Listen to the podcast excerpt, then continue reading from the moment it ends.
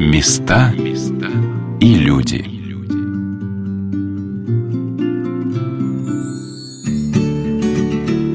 «Журавли» – это благотворительный проект, который появился при поддержке фонда «Мои друзья». Благодаря этому проекту люди с ограниченными возможностями здоровья обучаются иконописи, находят друзей и овладевают мастерством, которое передается из поколения в поколение. Радио «Вера» тоже поддерживает журавлей с первых шагов. Мария Гончарова, руководитель иконописной мастерской, вспоминает, как ее вдохновил звонок из Кирова. Звонок с Кирова, когда позвонил парень, который сказал, что я услышал на радио «Вера» про ваш проект, я очень хочу вам помочь. Говорит, я вот работаю на стройке, у меня 3 детей, у меня маленькая очень зарплата, но у меня есть 100 рублей, я очень хочу вам помочь. Как я могу отправить вам эти деньги? Я просто онемела, и я сдерживалась, чтобы не показать те эмоции, которые я испытывала, потому что я понимаю, что эти 100 рублей ему нужны гораздо, наверное, больше, чем нам. Ну, сложно ценить, кому они нужнее, да, кто что получит за эти 100 рублей. То ли мы несколько кисточек, то ли человек чувство сопричастности, да, и какое-то чувство удовлетворения, и, опять же, своей нужности. Не знаю, кто от этого получил бы больше, но эти 100 рублей на меня оказали неизгладимый эффект.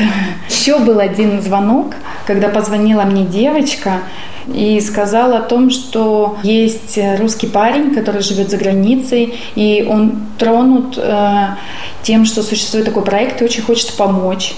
И тогда он через свою знакомую, которая живет в России, тоже купили учебные материалы для нашей мастерской. Там были конные доски и кисти. То есть очень удивительно, что люди даже за границей услышали и захотели помочь. Нашли возможность, будучи так далеко, сделать то, что они хотят.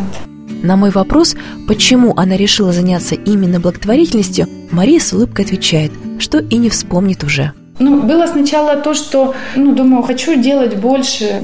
Тема благотворительности, она всегда была рядом со мной. То есть до того, как был создан этот проект, я постоянно организовывала какие-то благотворительные мероприятия. То есть к Пасхе, допустим, или к Рождеству, к Новому году, то есть к разным праздникам организовывала какие-то мероприятия, направленные, допустим, на то, чтобы помочь малообеспеченным семьям и многодетным отвезти детей на елку, да. Каждая семья, она чаще имеет 5-7 детей, разный возраст, то есть нужно, покупая или приобретая какие-то, или доставая где-то эти пригласительные на какие-то мероприятия, да, нужно учитывать возраст детей, да, допустим, 2 ребенка маленьких, идет с одним родителем, 3 взрослых детей, да, идет с другим родителем. То есть, это тоже такой целый процесс. Или когда какие-то подарки, то есть это же тоже нужно учитывать возраст, размер одежды, если это одежда, да, обуви. То есть это полная включенность в жизнь, допустим, тех людей, которые меня окружают. И я всегда задействовала своих друзей, те друзья друзей, и привлекаем детей, своих детей, детей друзей, которые помогают развозить помощь нуждающимся в семьи и видят то, в каких условиях порой живут люди, что у них порой кровати сбиты с каких-то досок по 2-3-этажные, что у них нет игрушек дома. Я уже не говорю про наличие продуктов большой били, и так далее. То есть дети порой ходят в одеждах, которые заношены. И, конечно, когда дети, подростки, у которых формируется их личность в этом возрасте, видят, что люди живут по-разному, что есть люди, которые нуждаются, для них это становится тоже вот такая, как некая ступенька в понимании мира, того, что вокруг них происходит. Что есть не только мир, в котором он живет, а есть еще другой мир, в котором живут все остальные люди, и не всегда они живут благополучно. И им нужна наша помощь, и очень важно не оставаться равнодушными в такой ситуации. Вот. Ну, то есть, поэтому, когда я к этому пришла, это, наверное, было больше следствие всего того, что происходило до этого. То есть, ну, тема благотворительности, она всегда была в моей жизни, и у меня даже есть тут свои бомжи на районе, любимые. И удивительно, что есть один Сергей, который сидит на остановках, причем неважно, где я по району езжу, я его всегда встречаю. И, ну, как встречаю, я проезжаю, вижу, ага, Сергей сидит, или там еще кто-то. А Сергей мне больше всего нравится, потому что это такой мужчина-богатырь, высокий, мощный, он всегда с тележкой. У него в тележке все есть, все необходимое для него на любое время года. И самое важное, что он всегда читает. Неважно, где я, когда проезжаю, вижу его, он всегда читает то газеты, то журналы. Значит, он увлекающийся, он эрудированный, и он всегда трезвый. Я ни разу не видела его выпившим, пьяным или, ну, в каком-то непонятном состоянии. А еще как-то я привозили вот мощи Луки Крымского, и я была у мощей, взяла несколько дополнительных календариков себе и там друзьям. И мне почему-то захотелось ему тоже дать. Я говорю, вот, возьмите, я была у мощей, хочу с вами поделиться вот маленькой иконкой Луки Крымского. Он говорит, а я его знаю, это Войно-Ясенецкий из Крыма. Мне было ощущение, что он лично его знает. Он с таким знанием и трепетом говорил об этом, что меня это тоже не могло не оставить равнодушным. То есть я больше организовывала с помощью там своих знакомых помощь многодетным семьям, малоимущим семьям. И потом, собственно говоря, когда я подумала, если, ну вот я не смогу делать это, что я еще могу сделать для людей? Я поняла, что я могу делиться еще знаниями. И тогда, ну, был создан проект «Журавли», обучение иконописи. То есть я уже тогда писала иконы, я закончила учиться давно, писала иконы, и я думала, что я, может быть, это кому-то нужно, и я буду делиться тогда этими знаниями. И задумываясь над тем, с кем я буду делиться знаниями, я подумала, что, наверное, с людьми с ограниченными возможностями. Им это, наверное, гораздо больше нужно. И тогда вспомнила Григория Журавлева. Так и назвали проект «Журавли». Григорий Журавлев родился почти 160 лет назад. Жил в селе Утевка Самарской губернии и был инвалидом с детства. Но даже не имея рук и ног, держа кисть в зубах, Григорий создавал удивительные по своей красоте иконы. Он-то и стал идейным вдохновителем проекта. Конечно, да. Жизнь Григория Журавлева, она, ну, заставляет задуматься. Конечно, он является таким нашим идейным вдохновителем, но каждый из этих ребят, они сами являются тоже олицетворением тех людей, которые ежедневно доказывают себе и окружающим, что они могут. Потому что никто не знает, через что им приходится ежедневно проходить. То есть та же Маша, у которой там в день по 3-4 часа только занимает перевязки ее тела, потому что ее тело сплошная рана, как с внешней стороны, так и внутренние органы. То есть ее папа каждую ночь сидит над Машей. То есть они с мамой посменно сидят всю ночь над ней, потому что она может не проснуться. То есть и то количество ограничений для этого ребенка, которое существует по жизни, то есть нельзя бегать, нельзя прыгать, нельзя дружить с детьми, потому что дети не понимают ее заболевания, что достаточно ей наступить на ногу или толкнуть ее, и, возможно, для нее это будет последнее, что она сделает в своей жизни. Да? То есть у нее слово «нельзя», оно на протяжении всей ее жизни звучит очень много раз в день. И поэтому, безусловно, есть люди, которые вдохновляют, но они сами также являются для других людей вот таким образцом для подражания, что, ну, не то, что не люди с ограниченными возможностями, но у них, наверное, все-таки больше безграничные их возможности, несмотря на их состояние здоровья. Или та же Татьяна, вот учащаяся взрослая женщина, которая 2 часа едет сюда, 2 часа назад, и у нее больные ноги, и ей тут недавно сказали, что нужно ампутировать, то есть, несмотря на боль, она все равно ходит, то есть у нее стоят в ногах спицы, ну и так далее, то есть и она все равно ходит, несмотря на это, то есть несмотря на то, как ей тяжело это дается, она все равно приходит и уходит счастливая, довольная. Кстати, действительно, вот они тоже никогда не жалуются. И даже вот Машин папа, когда я говорю, ой, что-то похолодало. Он говорит, ой, а нам, людям, свойственно все время быть недовольными. То вам похолодало, то вам жарко, то вам то все. Все прекрасно. Я говорю, пожалуй, да, погода уже хорошая. Я познакомилась в мастерской с еще одним человеком, иконописцем Натальей Солодовниковой.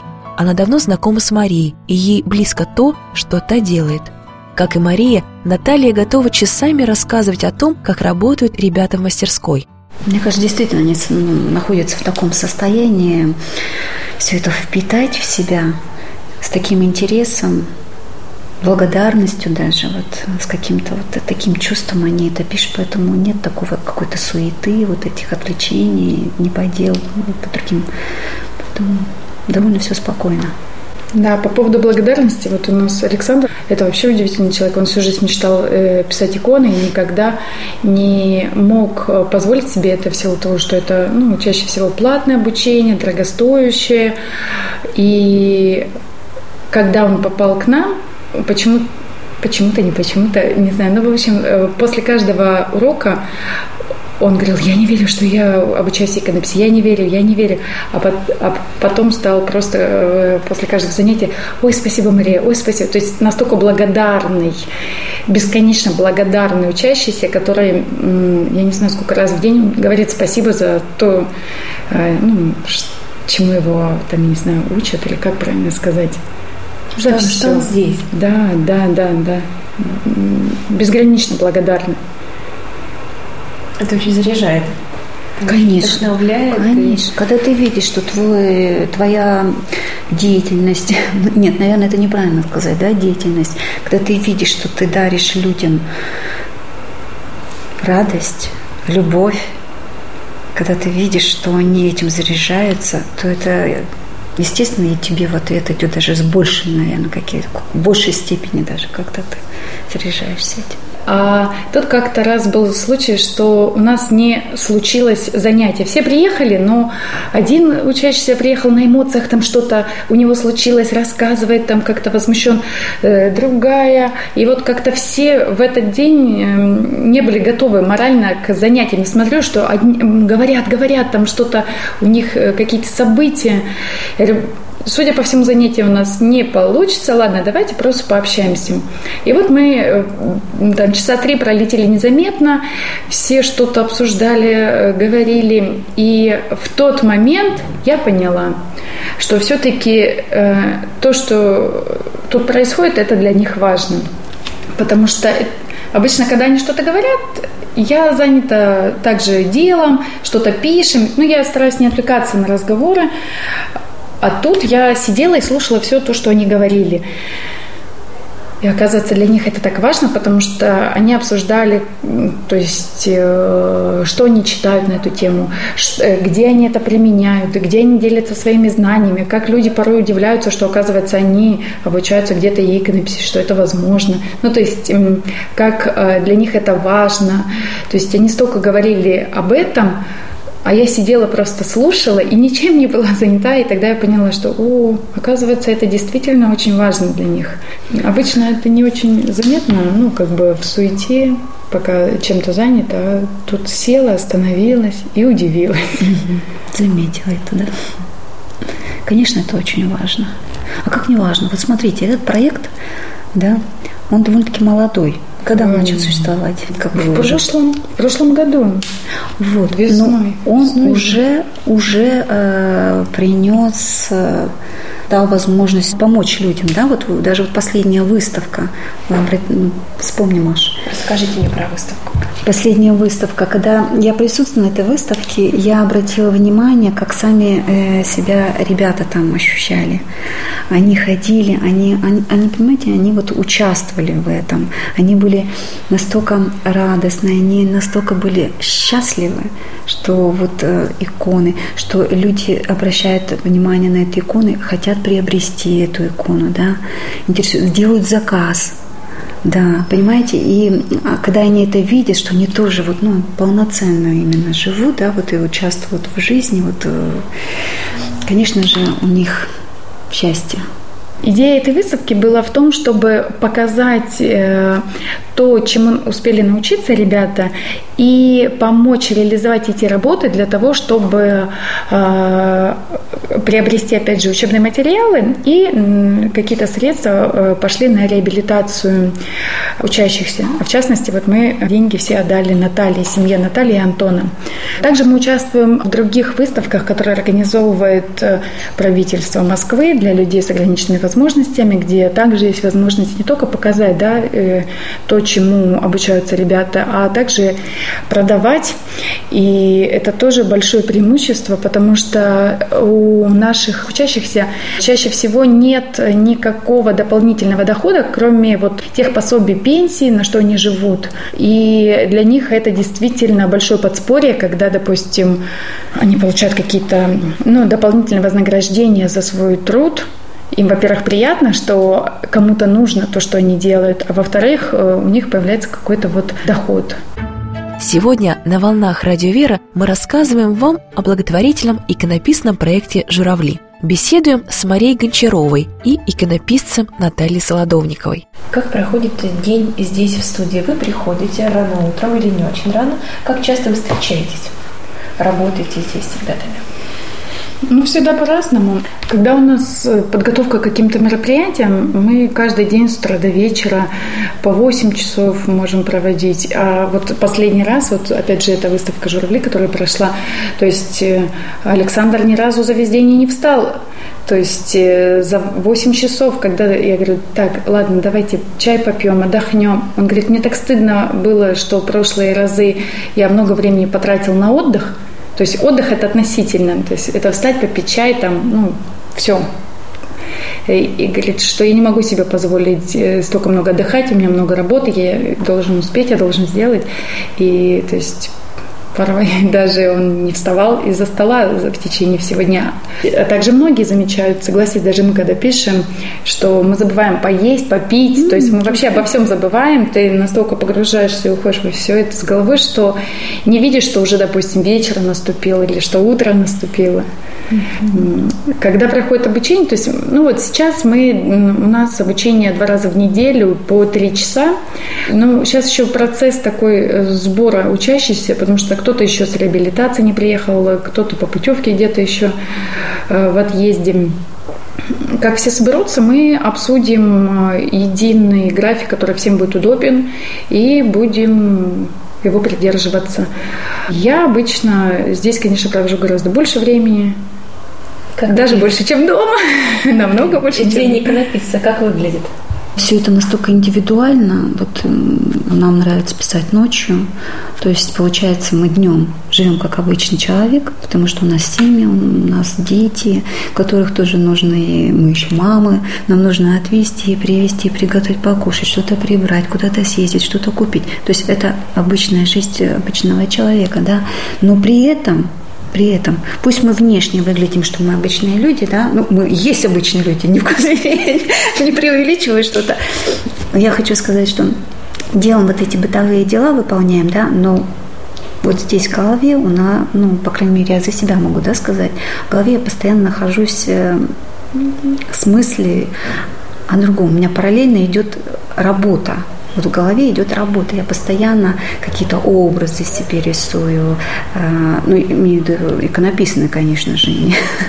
Вот. Как лучше сделать что-то, вот, какую сюда подобрать ту же самую трос, крыш, да, как вот, то есть постоянно идет внутренняя вот эта вот работа, по какому иконе, вот по образу, да, как ее лучше выполнить, когда, как приступить. И, безусловно, молитва. Безусловно. Просто Иисусова даже молитва. Вот. Поэтому особо он ничем не отличается. Но это мы про вот нас, да, говорим. А есть же иконописцы, которые они в монастырях, там совершенно другая история. Там совершенно другой распорядок дня. И духовно, конечно же, уже совершенно другие люди. Но они выполняют такие работы, расписывают храмы. Но у них тоже нет возможности с утра до вечера писать иконы, ведь сколько... Конечно, у них послушание, да, конечно. Говорили послушание, о том, что первое – это послушание, также ежедневно. Я имела в виду, что все-таки монастырь – это определенный мир, в котором ты находишься, да, там, безусловно, мы все люди, и там тоже люди, ты не монахи, но они тоже со своими страстями, безусловно, там все это присутствует, вот. Им не легче, нет, я не в этом смысле, а просто говорю, что это все равно один мир и второй мир. Хотя вот внутренне мы все, я считаю, что мы духовно вот все равно пребываем в таком молитвенном состоянии. Это не уходит все равно никуда. Пусть вот бытовые дела, все это, но не уходит из головы. Все равно об этом думаешь. Я обратила внимание, что в мастерской довольно много книг по иконописи и спросила Марию, используют ли они их на занятиях. На что Мария ответила, что это лишь малая часть ее библиотеки. Прежде чем брать, писать какую-то икону, допустим, лик Пречистой, да, то есть там описано более 350 богородичных образов. То есть мы смотрим, икона такая-то, да, Богородица, допустим, неупиваемая чаша, да, и мы и смотрим, ну, и читаем о том, откуда она пришла, да, историю, то есть как изображается, что... И опять же, мы не можем знать все, потому что одной Богородицы, да, икон больше 350, также еще куча спасителей, икон спасителей, очень много святых, очень много местно чтимых святых, ну, то есть очень большое количество иконных сюжетов, праздников сколько, да, ну, то есть и так далее. Что для вас главное при написании лика? Бесстрастность. А в иконе совершенно другие правила, там та же обратная перспектива, да, вот художник мы видит так, а тут...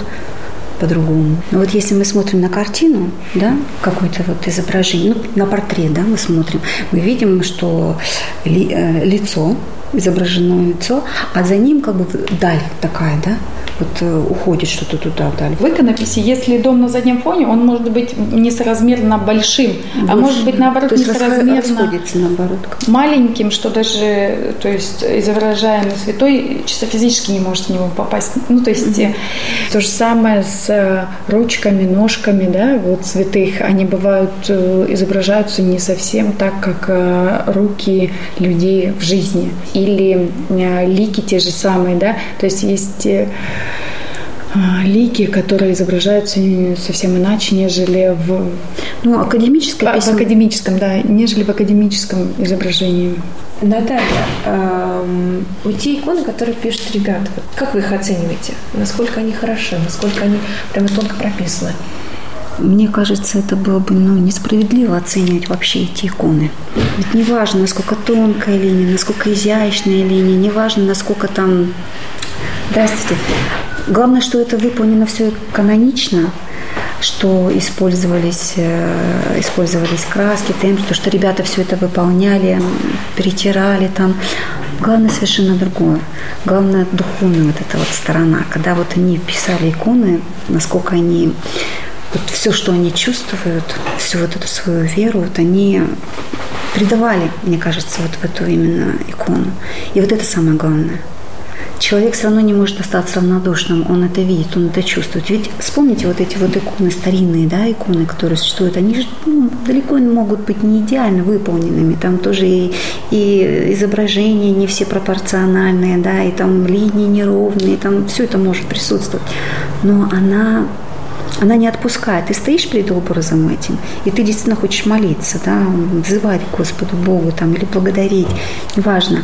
Главное то, что ты не можешь пройти мимо, ты остановишься и обязательно про себя помолишься, да. И вот это вот самое главное. И если вот эти иконы, а нам уже вот эта последняя выставка как раз это доказала, то те иконы, которые были написаны ребятами, они не оставили никого равнодушными, да. Люди останавливались, они удивлялись, они поражались, они хотели, чтобы именно ребята, то есть заказы поступили, чтобы именно вот эти ребята написали иконы. Это говорит о чем? Это говорит о том, что они смогли передать вот эту вот свою веру в эти иконы, вложить именно в письмо этой иконы. И, по-моему, это самое важное. Готовя программу, я несколько раз приезжала в мастерскую, чтобы встретиться с ребятами, а потом, чтобы записать интервью с иконописцем Натальей Солодовниковой. И каждый раз я ловила себя на мысли, что мне здесь очень комфортно и уходить не хочется. Столько света, тепла и доброты в этом маленьком помещении. И вдвойне радостно от того, что есть люди, которые поддерживают такой необычный проект, как «Журавли». Вы новых учеников набираете? Безусловно.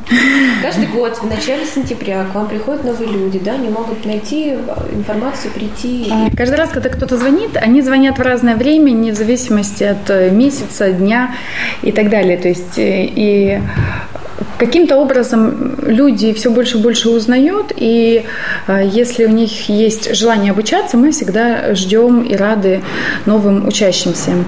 То есть наши учащиеся – это люди с ограниченными возможностями, но очень важно, чтобы был сохранен интеллект для того, чтобы обучаться. Нам очень интересны волонтеры, то есть это люди разных профессий, которые могут также делиться своими знаниями для того, чтобы дальше существовал этот проект. Это может быть помощь в организации, это может быть помощь, допустим, кому-то помогать приезжать сюда, технически как-то помочь мне подготовиться, допустим, к обучению, там, я не знаю, распечатать какие-то образцы, составить тексты. Абсолютно разные люди. Фотографы, опять же. Да, безусловно. Вот фотографы, видеооператоры. У нас тоже приходили ребята, которые помогали фотографировать. Для каких-то проектов мы выставляли эти фотографии. Есть люди, которые нам помогают покупать иконные доски, на которых потом ребята пишут.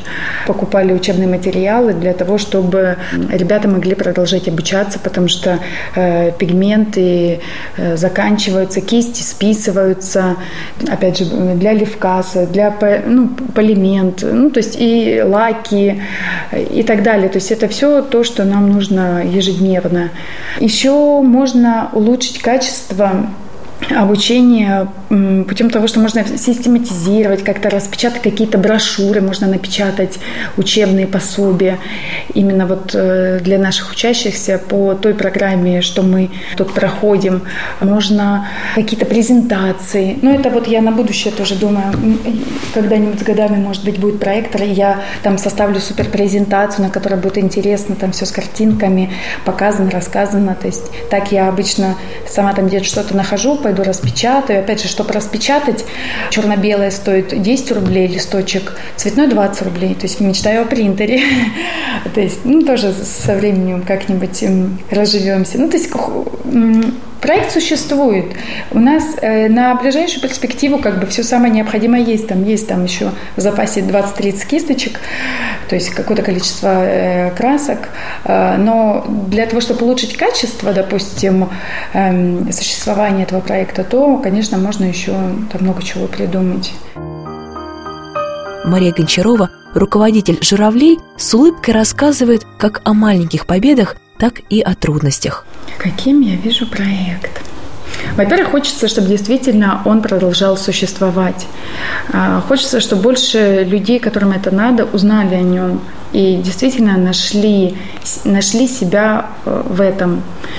Чтобы те люди, которые приходили, они были не случайными, и чтобы они хотели и жили этим точно так же, как живем иконописью все мы, кто здесь обучается. Хочется, чтобы у нас не только создавались иконы, а также хочется открыть отделение по резьбе по дереву. То есть, возможно, это будут киоты, а возможно, это будут резные иконы. Мы сейчас еще работаем над тем, чтобы развить отдел реализации этих работ, то есть чтобы это не случайные какие-то были моменты, когда получается учащимся реализовать свою работу, да, и получить какое-то вознаграждение, а чтобы они могли также не то, что были трудоустроены, но чтобы это для них стало еще дополнительным доходом.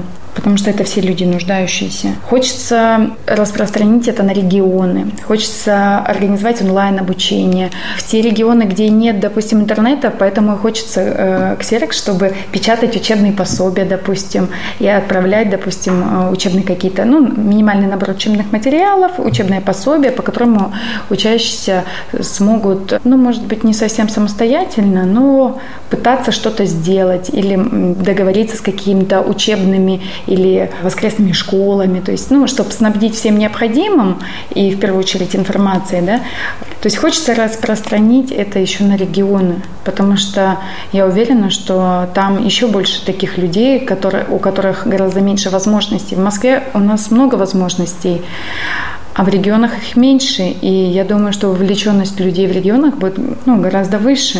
Если кому-то интересен наш проект и хотят также помогать людям, то мы всегда рады новым друзьям.